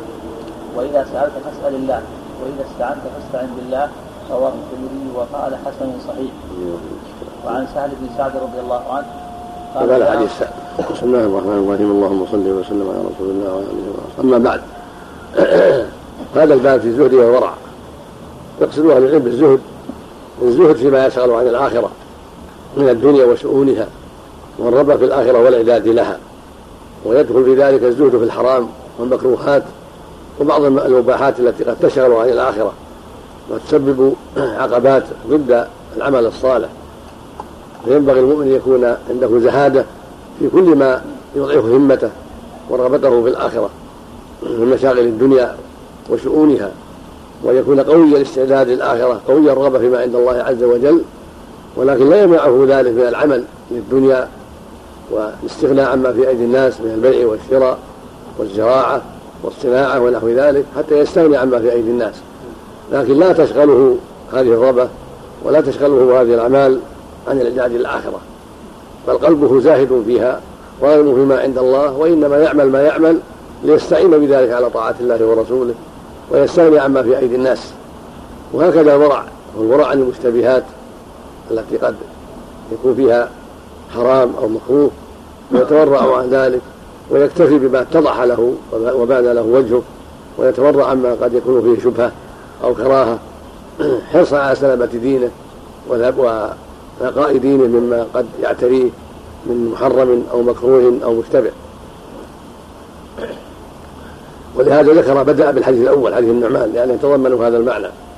ان حديث النعمان هذا حديث عظيم جليل حتى جعله بعض أهل العلم ربع الدين. كما قال بعضهم عمدة الدين عندنا كلمات أربع من كلام خير البرية.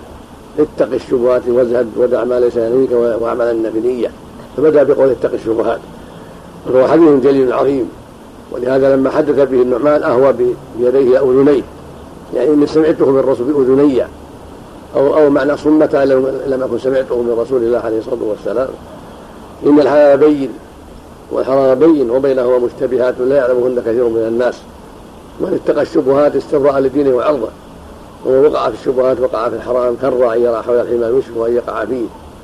ألا وإن لكل ملك حمى. ألا وإن حمى الله محارمه. الا وان في الجسد مضغه إذا صلحت صلح الجسد كله وإذا فسدت فسد الجسد كله ألا وهي القلب متفق عليه. هذا الحديث العظيم من أصح الأحاديث وأثبتها عن رسول الله عليه الصلاة والسلام وهو مشتمل على معان عظيمة. أولها بين صلى الله عليه وسلم الحلال بين والحرام بين. يعني في كتاب الله ومن سنة الرسول عليه الصلاة والسلام. والمعنى فيجب الأخذ بالحلال واعتقاده وترك الحرام والحذر منه. لأنه شيء بين فيجب على المسلمين اعتقاد الحلال والالتزام به واعتقاد الحرام والالتزام به. ثم قال وبينهما مشتبهات. الأمور قد تشتبه على بعض الناس ولهذا قال لا يعلمون كثير من الناس. يعني كثير من الناس ضعف علمه فلا يعلم بعض الأشياء فينبغي في هذه الحال التوقف عنها وتركها حتى يبين أمرها. ولهذا قال لا يعلمون كثير من الناس. تارة في الأوامر وتارة في النواهي فينبغي المؤمن أن يتحرى ولا يعجل حتى يتضح له الأمر إما بالدراسة والمطالعة والمذاكرة وإما بسؤال أهل العلم عما اشتبه عليه. فلا يقدم على المشتبهات التي قد تكون محرمة فيرتكبها أو تكون واجبة فيضيعها. بل ينبغي له التثبت والعناية والصبر حتى يتضح له الأمر بطلب العلم والاجتهاد في البحث عن هذا المشتبه أو بسؤال أهل العلم كان لا يستطيع تخليص ذلك بنفسه وباجتهاده ثم قال فمن اتقى الشبهات فقد استبرأ للدين عرض اتقاها وحذرها حتى يتبين أمره. فقد خدم البراءة لدينه ولعرضه حتى لا يسب عرضه ولا ينتهك واستبرأ لدينه حتى لا يقع في الحرام أو في تضييع الواجب. ومن وقع في الشبهات بأن ترك بعض الأوامر أو ارتكب بعض النواهي التي اشتبه أمرها عليه جره هذا الوقوع في الحرام ولهذا قال وقع في الحرام. والأخرى يوشك أن يقع في الحرام. والمثال يدل على هذا المعنى فإن ارتكاب الشبهات وسيلة إلى الوقوع في الحرام لأن يعني يضعف القلب ويضعف الإيمان فيتساهل حينئذ فيقع في الحرام. لأنه إذا أخذ بالشبهات ضعفت القوة اللي في قلبه في ارتكاب المحارم. لأن الشبهات حاجز والمنكرات حاجز فإذا ارتكبها وتساهل بها تساهل بعد ذلك بركوب الحرام وضعف وضعفت الغيرة وضعف الامتناع الذي في قلبه أضعفه تعاطيه المشتبهات. كالراعي يرعى حول الحمى يوشك أن يقع فيه فالراعي إذا أبعد رعيته عن الحمى سهل عليه أمر السلامة وخف عليه الخطر لو نام أو غفل بإمكانه ينتبه قبل أن تصل إلى الحمى لبعدها عنه. لكن متى رعاها حول الحمى؟ عند أقل غفلة أو نعسة ربما تقع في حمى الناس وفي زروع الناس فتفسدها عليه. فالحيطة يبتعد عن الحمى بماشيته حتى لا يقع فيه. هكذا المؤمن بابتعاده عن وقريب من السلامة. فإذا وقع في المشتبهات قرب من الخطر وفي حديث الحسن دع ما يريبك. حسن بن علي دع ما يريبك إلى ما لا يريبك. وهذا المعنى. حديث ابن عمر لا يبلغ عبد من المتقين حتى يدع ما لا بأس ما لا بأس بحذر ما به بأس. المقصود أن المؤمن يكون عنده من الحيطة والعناية والبعد عن المشتبهات التي يقف فيها فكره وقلبه لا يجزم في احتياطه فيه وبعده وفي بعده عنها سلامة لدينه وسلامة لأرضه وبعد له عن الوقوع في الحرام. ومتى وقع في التساهل في هذه الأمور صار يشبه حال الراعي الذي يرعى إبله أو بقره أو غنمه حول مزارع الناس. ثم ذكر أمرا آخر وهو أن المحارم هي حمى الله عز وجل. وهذا يبين تحريمها والخطر في ارتكابها وأن الواجب على المؤمن أن يبتعد عن هذا الحمى الذي هو حمى الله سبحانه وتعالى. وذلك بالحذر من السيئات والحذر من المشتبهات جميعا. ألا وإن لكل ملك حمى ألا وإن حمى الله محارم. فإذا كان الملوك يغضبون إذا انتهك حماهم وربما عاقبوا وسجنوا فالله جل وعلا أولى وأولى وأولى بأن يبتعد عن حماه ولا ينتهك حماه والمعاصي. فحمى الله ومحارمه التي حرم على عباده. فيجب أن يحذر من انتهاكها وارتكابها والتساهل بها. ثم التساهل بها يجر إلى قسوة القلب ومرضه حتى يقع فيما هو أكبر من الشرك بالله عز وجل. لأن المعاصي برد الكفر كما أن المرض برد الموت. ثم ذكر القلب وشأنه وأن شأنه عظيم وأنه محور النجاة ومدار السلامة. فمتى صلح صلح الجسد ومتى فسد فسد الجسد. ألا وإن في الجسد مضغة سماه مضغة لأن يشبه المضغة اللحمة التي قد مضغت بعض المضغ هذه المضغة وهي القلب. متى عمرت بالتوحيد والإيمان وخشية لله وتعظيم لحرماته والمراقبة له صلح الجسد واستقام أمره. وانقادت جوارحه لكل خير. ومتى فسدت هذه المضغة بالشكوك والأوهام والنفاق واستيلاء سواد الذنوب عليه. انقادت الجوارح في الشر والفساد. فالواجب على المؤمن أن يسعى جاهدا في صلاح قلبه بالإكثار من ذكر الله وطاعته والحذر من المعاصي ومراقبة الله وخشيته سبحانه حتى يبقى هذا القلب نقيا سليما بعيدا عن سواد الذنوب. والله المستعان. والحديث الثاني حديث أبي هريرة رضي الله عنه. عن النبي صلى الله عليه وسلم قال تعيس عبد الدينار تعيس عبد الدينار سعيد تعيس عبد القطيفة. من يعطي رجلا وان لم يعطى يرضى المؤلف اختصره.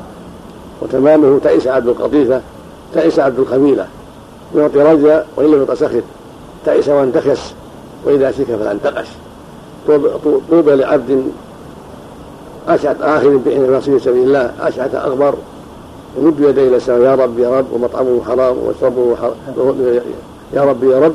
إن كان في الساقة كان في الساقة وإن كان في إن كان في الحراسة كان في الحراسة وإن كان في الساقة كان في الساقة. إن استأذن يؤذن له وإن شفع له يشفع فالمؤلف يبين بهذا أن العبد إذا كانت همته تبع الدنيا صار عبدا لها. كانت همته تبع الآخرة صار عبدا لله سبحانه وتعالى. ولهذا قال تعيس عبد الدينار تعيس عبد الدرهم تعيس عبد القطيفة وهي كساء جميل له نقوش. فليس عبد الخميلة كساء ليس له نقوش. إن يعطي رضي وإن لم يعطى سلام. فهو عبد لها. يرضى لها ويغضب لها. هذا هكذا عبد السوء. أما المؤمن فهو عبد الله. يرضى يرضيه ما يرضي الله ويسخطه ما يسخط الله جل وعلا. ويستعين بهذه النعم الدراهم والدنانير والملابس وغيرها يستعين بها على طاعة الله ولا يعبدها وإنما يعبد الله وحده جل وعلا فيستعين بما يسر الله له من الدنيا على طاعته سبحانه.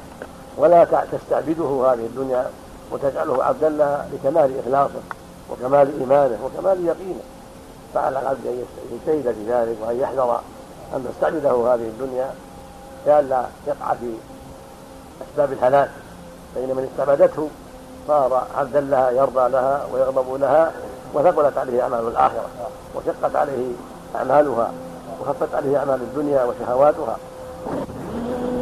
الله الله المستعان لا حول ولا قوة إلا بالله. وتعيس وانتكس وإذا شيك ولا انتكس هذا وعيد. ودعاء عليه بالتعاسة لكونه عبد الدنيا وغفل عن الآخرة ولم يجتهد في عبادة الله سبحانه وتعالى. تعيس وانتكس وإذا شيك فلا انتقش يعاني بالتعاسة في أموره وعدم تيسير أموره حتى فيما يصيبه من الشوكة. إذا أصابته لا يستطيع نقشها وأخذها وإخراجها. وهذا كله من باب الوعيد والتحذير للمؤمن أن يقع في هذه الأخلاق الذميمة ووصية له وتحريض له على أن يستقيم على عبادة الله والإخلاص له سبحانه وتعالى والحذر مما يميل قلبه إلى الدنيا حتى تستعبده وحتى يكون عبدا لها وحتى يذهب عنه الإعداد للآخرة أو يضعف هذا الإعداد للآخرة بسبب ما وقع في قلبه من رغبته في الدنيا وشهواتها وحوطها العالي ولا حول ولا قوة إلا بالله. أما ما يتعلق بالمجاهدين والجهاد والرغبة في الآخرة هذا شيء آخر لكن مقصود المؤلف هو أول الحديث. والحديث الرابع الحديث الثالث حديث إيش؟ نعم. كذلك حديث عمر أخذ الرسول من كبه عليه الصلاة والسلام وقال كن في الدنيا كأنك غريب أو عابر وسبيل. هذا يدل على أيضا الرغبة في الآخرة وأن لا يركن للدنيا لأن إذا ركن إليها عمل لها واجتهد فيها ونسي الآخرة. أما إذا عدها دار غربة فإنه يأخذ منها ما يحتاج إليه ويستعد للآخرة بكل جهده. كالغريب في الوطن يمره يأخذ حاجته منه كالزاد أو استئجار المطية أو السيارة أو ما أشبه ذلك حتى ينتقل إلى بلده. فهكذا المؤمن في هذه الدار وسجن فيها وغريب فيها فينبغي له يعد العدة لآخرته وألا تشغله عن الآخرة وألا يركن إليها حتى تميل به وحتى تضعف قلبه عن عداد الآخرة. بل يكون فيها كالغريب الذي يعد العدة للانتقال والسفر لا للبقاء فيها والثبات فيها والركون إليها.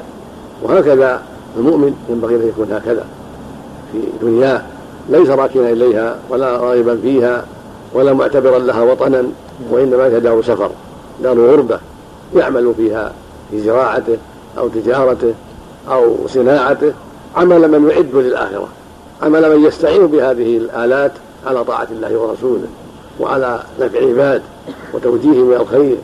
لا عمل من هو راكب لها راغب فيها مطمئن إليها ضعيف العداد للآخرة ولا حول ولا قوة إلا بالله. ولهذا كان ابن عمر يقول إذا أصبحت فلا تنتظر المساء وإذا أمسيت فلا تنتظر الصباح. وخذ من صحتك لمرضك ومن حياتك لموتك. هذا من فهم ابن عمر يستفيد من الحديث أن يعد العدة وأن يقصر الأجل. لا يطول الآمال فإن إذا طول الآمال ضعفت مسألة الإعداد. ولكن متى قصر الأمل عظم الإعداد للآخرة. إذا أصبحت فلا تنتظر المساء وإذا أمسيت فلا تنتظر الصباح. وهذا معناه الإعداد للآخرة والتأهب دائما دائما. لأنه لا يدري إذا أصبح هل يمسي أم لا. وإذا أمسى لا يدري هل يصبح أم لا. والواقع شاهد بهذا. واقع بين الناس شاهد بهذا. فكم من مصبح إلا يمسي. وكم من موسى إلا يصبح. فالواجب أن يعد العدة دائما وأن يحذر الغفلة. حتى إذا هجم عليه الأجل فإذا هو على استعداد لآخرته. وعلى أهبة للقاء ربه سبحانه وتعالى. وهكذا الحديث الرابع يقول صلى الله عليه وسلم من شبه بقوم فهو منهم الكفار ركنوا إلى الدنيا ورغبوا فيها ونسوا الآخرة. والله يقول حذرنا والله حذرنا منهم بقوله ولا تكونوا كما نسوا الله فانساهم انفسهم الواجب على المؤمن الا يتشبه بهم والا يضيع آخرته بل يستعد للآخرة ويتأهب إليها ويحذر الركون إلى هذه الدار ركون الراغب فيها المطمئن إليها. ولكنه يعمل فيها عمل المسافر عمل الغريب الذي يريد أن ينتقل من بلد الغربة إلى بلد إلى وطنه. فالوطن في الحقيقة هي الجنة. هي وطننا وهي محل أبينا سابقا. فالواجب التأهب للانتقال إليها والعودة إليها. الله المستعان. الحديث الخامس حديث ابن عمر بن عباس. يقول النبي صلى الله عليه وسلم احفظ الله يحفظك. ولا تجده تجاهك. إذا سألت فاسأل الله وإذا استعنت فاستعن بالله الحديث هذا حديث عظيم. كان النبي صلى الله عليه وسلم ذات يوم معه ابن عباس فقال يا غلام إني اعلمك كلمات احفظ الله يحفظك احفظ الله تجده تجاهك إذا سألت فاسأل الله وإذا استعنت فاستعن. هذا مما يسبب صلاح القلب وثبات على الإيمان. إذا حفظ ربه احفظ الله يحفظك حفظ الله بفعل الأوامر وترك النواهي. يعني بحفظ أوامره وحفظ نواهيه. حفظ الاوامر بالامتثال وحفظ النواهي بالترك والاجتناب والحذر. والله ليس بحاجة إلينا وإنما المقصود أن نحفظ أوامره وأن ننصر دينه. من قبل قوله ان تنصروا الله ينصركم. المعنى نصر دين الله ونصر أوامره ونصر نواهيه بالأمر بالأوامر والنهي عن النواهي والجهاد في سبيل الرب سبحانه وتعالى. فهكذا احفظ الله يحفظك يعني احفظ أوامره تستقيم عليها. واحفظ نواهي بالحذر منها. احفظ الله تجده تجاهك. يعني معك في كل شيء. فهو أمامك. إذا استقمت فهو أمامك. يعينك على الخير ويوفقك ويسهل طريقك. لا تحزن إن الله معنا. إنني معكم اسمع وأرى. وهو مع اوليائه بالحفظ والتأييد والتوفيق والهداية. ومع العباد كلهم بالعلم والإحاطة سبحانه وهو فوق العرش فوق جميع سبحانه وتعالى. لكن لا يخفى عليه خافه جل وعلا. فالعبد متى حفظ الله بطاعة أوامره ترك نواهيه والعباد الآخرة. حفظه الله وصار معه ناصرا ومؤيدا وموفقا. ثم قال وإذا سألت فاسأل الله. يعني اضرع إليه في كل الأمور وأخلص له العمل في كل الأمور. لا تغفل لا تركن المخلوق المخلوق ضعيف. ليس في يده هدايتك ولا نجاتك ولا غناك ولا فقرك ولكنه بيد الله سبحانه وتعالى. إذا سألت فاسأل الله وإذا استعنت فاستعن بالله. يعني اطرح حوائجك فيه جل وعلا وألقها إليه وتوجه بها إليه هو الذي يعينك وهو الذي بيده كل شيء. هو الذي يقضي الحوائج ويسهل الأمور. متى لجأت إليه واستقمت على دينه وأخذت بالأسباب النافعة التي شرعها لك وأباحها لك سبحانه وتعالى. وهكذا الاستعانة تستعين في كل الأمور في أمر الدنيا والآخرة. تستعين بها على مزرعتك على مصنعك على تجارتك على تأديب أولادك على إصلاح شؤون دنياك كما تستعين به في أمر الآخرة في طاعة الأوامر وترك النواهي. فهو المستعان في كل شيء سبحانه وتعالى. إياك نعبد وإياك نستعين. وقال في تمام الحديث واعلم أن الأمة لو اجتمعوا ولا ينفعك بشيء لم ينفعك إلا بشيء قد كتبه الله لك. ولو اجتمعوا ولا يضروك بشيء لم يضروك إلا بشيء قد كتبه الله عليك. رفعت الأقلام وجفت الصحف. يعني ليس هناك أمر بيد الناس. كله بيد الله جل وعلا. قد تم القدر وكتب القدر وتمت الأمور فهو بيده سبحانه وتعالى. هو الذي يعطي ويمنع ويخفض ويرفع. فعليك باللجأ إليه وسؤاله سبحانه وتعالى والاستعانة به في كل امورك فما شاء الله كان وما لم يشاء لم يكن سبحانه وتعالى. وهذا يستثنى منه وهو أمر واضح الأمور التي بين المخلوقين فلا مانع من الاستعانة بهم في حاجاتك مع استعانتك بالله سبحانه وتعالى. فتستعين بالخادم والصانع والسائق وغير ذلك مع كون قلبك يعلم أن الأمور بيده سبحانه وتعالى.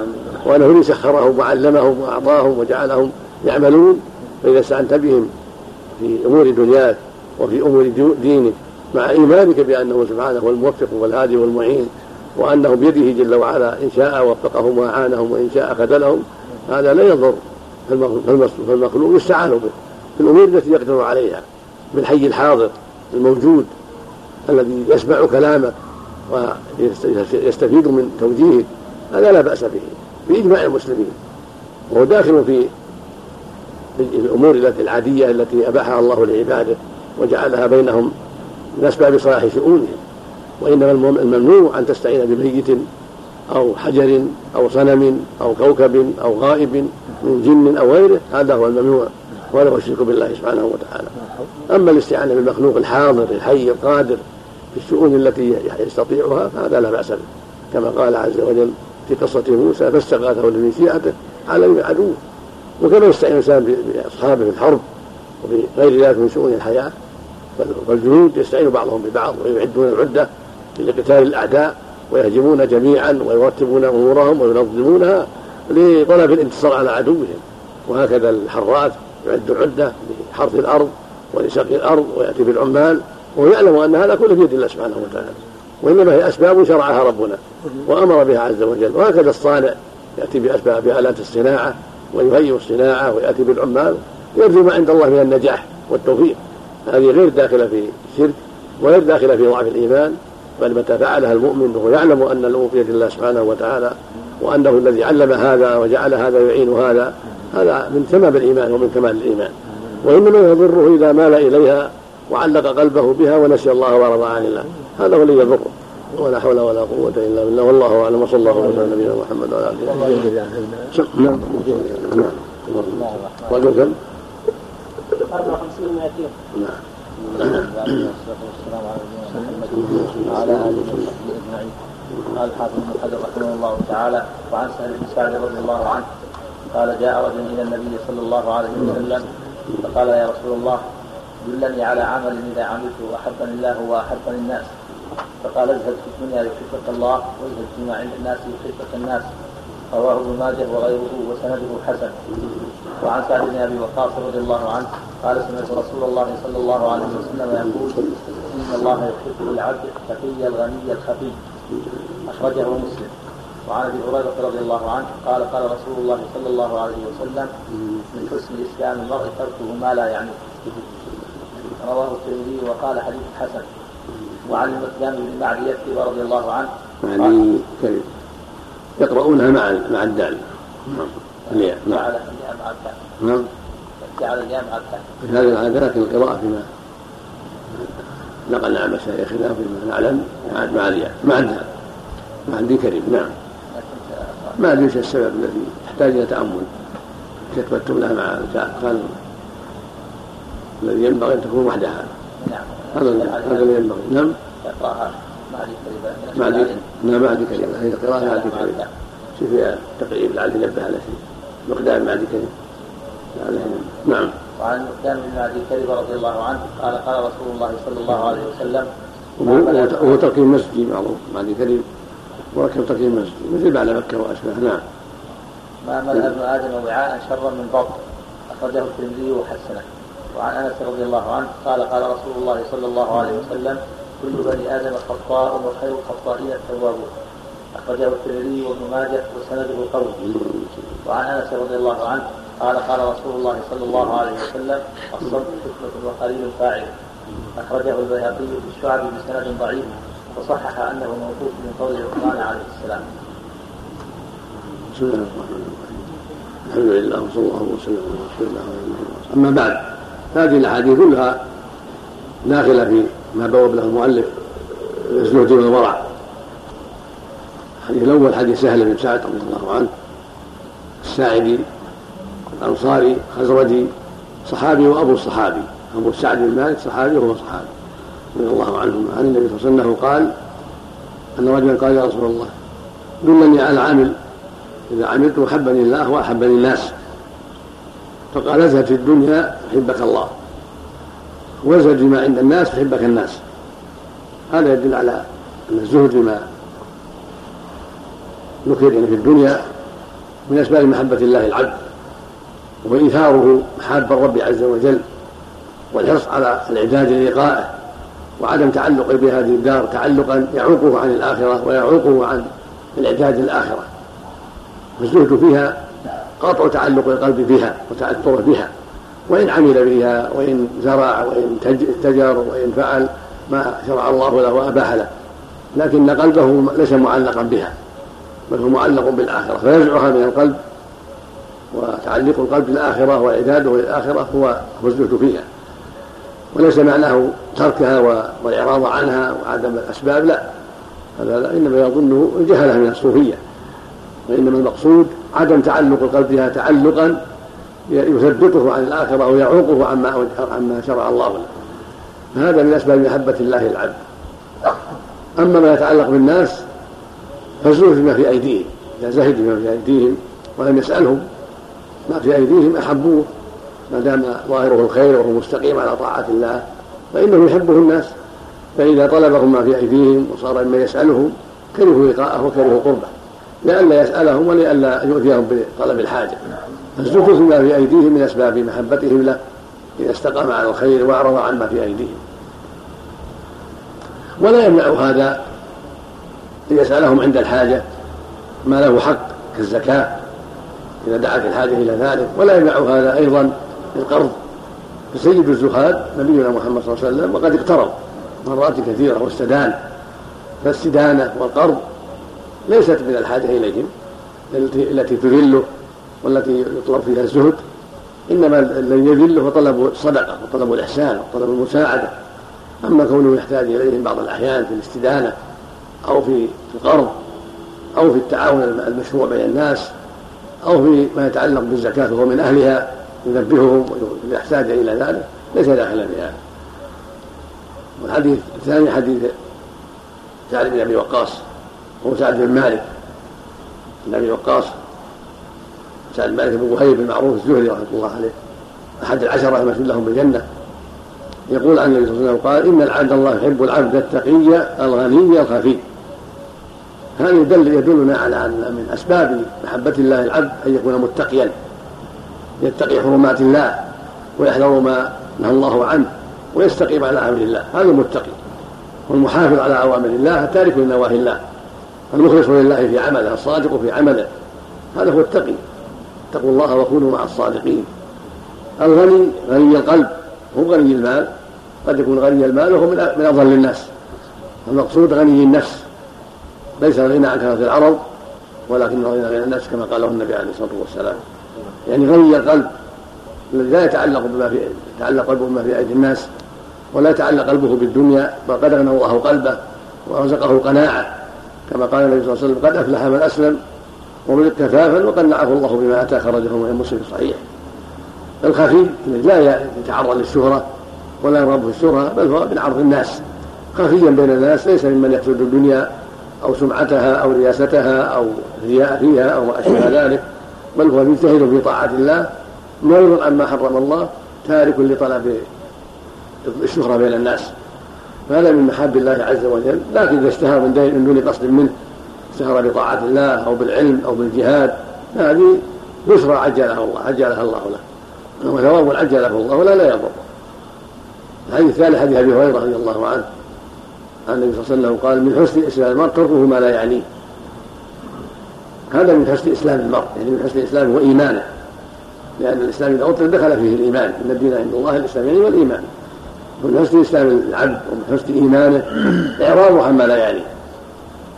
ويكفيه ما يعنيه يكفيه اشتغاله بما أوجب الله عليه وبترك ما حرم الله عليه واشتغاله بالفقه في الدين واشتغاله بالإحسان إلى الناس والدعوة إلى الله وأمره بالمعروف والنهي عن المنكر وما أشبه ذلك مما ينفعه. أما تدخله في شؤون الناس هذا يدل على ضعف في العقل وقلة في البصيرة وعدم كمال التقوى. ولهذا قال من حسن اسلام تركه ما لا يعنيه. هذا من الزهد ومن الورع أن تجتنب ما لا يعنيه وأن تشتغل بما يعنيه الحديث الرابع حديث أنس. نعم. حديث المقداد عن كريم رضي الله يقول صلى الله عليه وسلم ما ملأ ابن آدم وعاء شر من بطن؟ اختصره المؤلف وتمامه بحسب ابن آدم لقيمات يقيم صلبة. فان كان محاله وثلث لطعامه وثلث لشرابه وثلث لنفسه مراد المؤلف إن هذا من باب الزهد ومن باب الورع ولا يقتصد في الأكل ولا يستكثر. هذا من الورع لأنه قد يجره كثرة الأكل إلى ما لا ينبغي. فإذا قصد في الأكل والشرب كان هذا من باب الزهد والورع حتى لا يقع فيما لا ينبغي.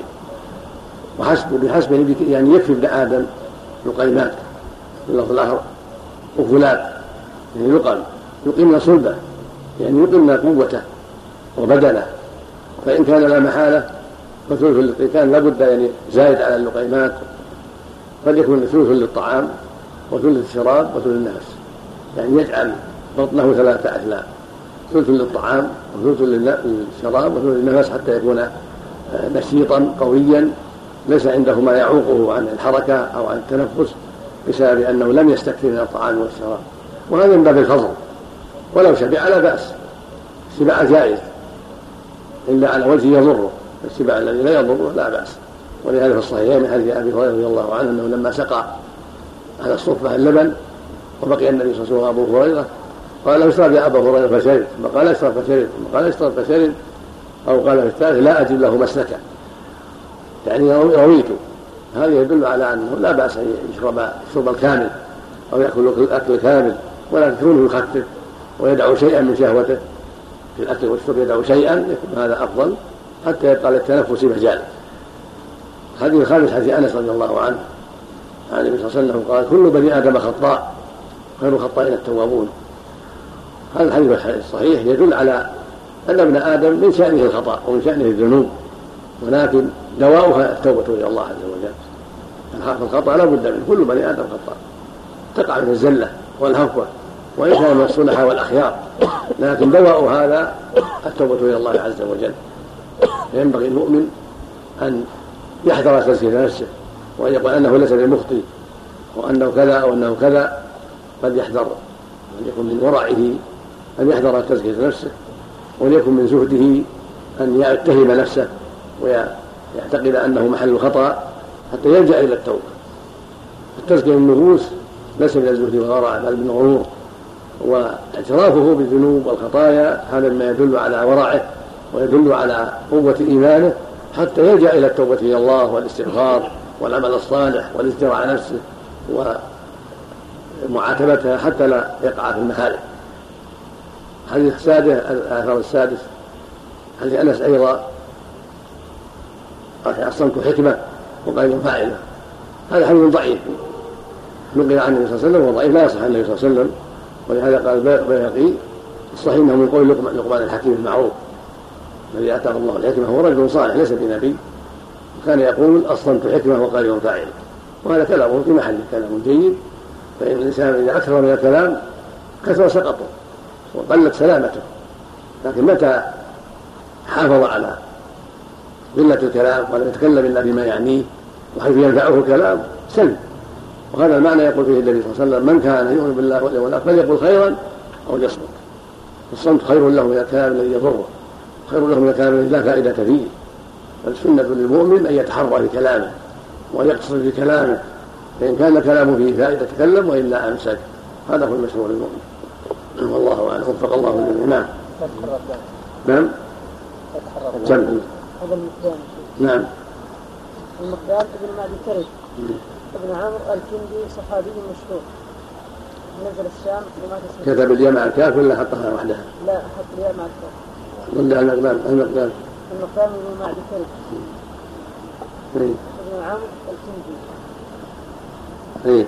صحابي مشهور. نزل الشام ومات سنة 87 على الصحيح.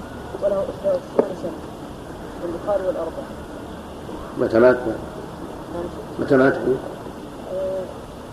مات سنة 87 87 وله 91 سنة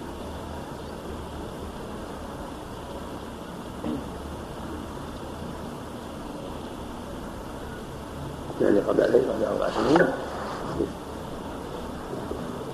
التي مات النبي صلى الله عليه وسلم من أربعة عشر سنة. محل. نعم. درسكم يوم الخميس أقول درسكم يوم الخميس يا أبو نعم؟ يوم الخميس إن شاء الله نعم سم بسم الله الرحمن الرحيم. الله يقصد الاعتراف بالذنوب أمام الناس ولا بينه وبين ربه؟ بينه وبين ربه. نعم. أو يذكر أنا عملت حاسب نفسه بينه وبين ربه جل وعلا. نعم. نعم. الحمد لله رب العالمين وصلى الله وسلم على نبينا محمد وعلى آله وصحبه قال